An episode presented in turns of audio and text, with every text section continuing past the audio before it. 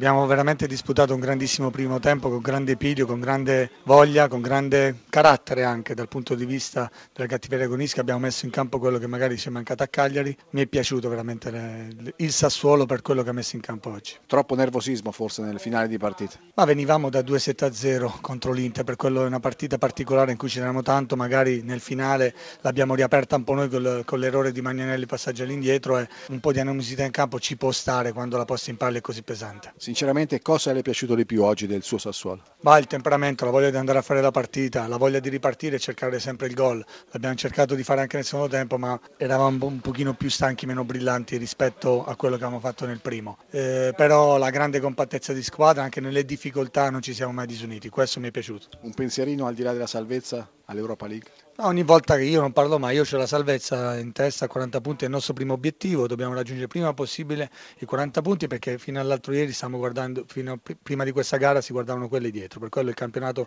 di A è equilibratissimo e il nostro primo pensiero è raggiungere quota 40. Roberto Mancini, seconda sconfitta consecutiva, ma soprattutto anche oggi tantissime difficoltà, perché? Io non sono abituato a valutare le partite per intero, poi è chiaro che se si guarda il risultato abbiamo difficoltà come abbiamo avuto domenica, ma sicuramente queste due partite sono due partite che l'Inter non doveva assolutamente perdere, assolutamente.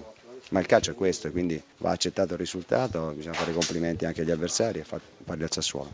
Ma cosa non funziona sinceramente? Gira davvero tutto storto, è una squadra un po' troppo fragile?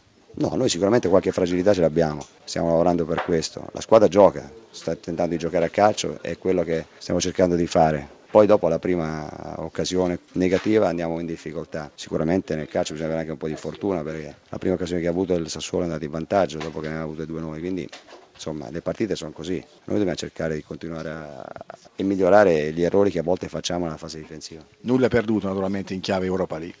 No, è inutile fare dei proclami o dire adesso dobbiamo solo cercare di capire, cercare di migliorare queste situazioni dove noi siamo un po' lacunosi.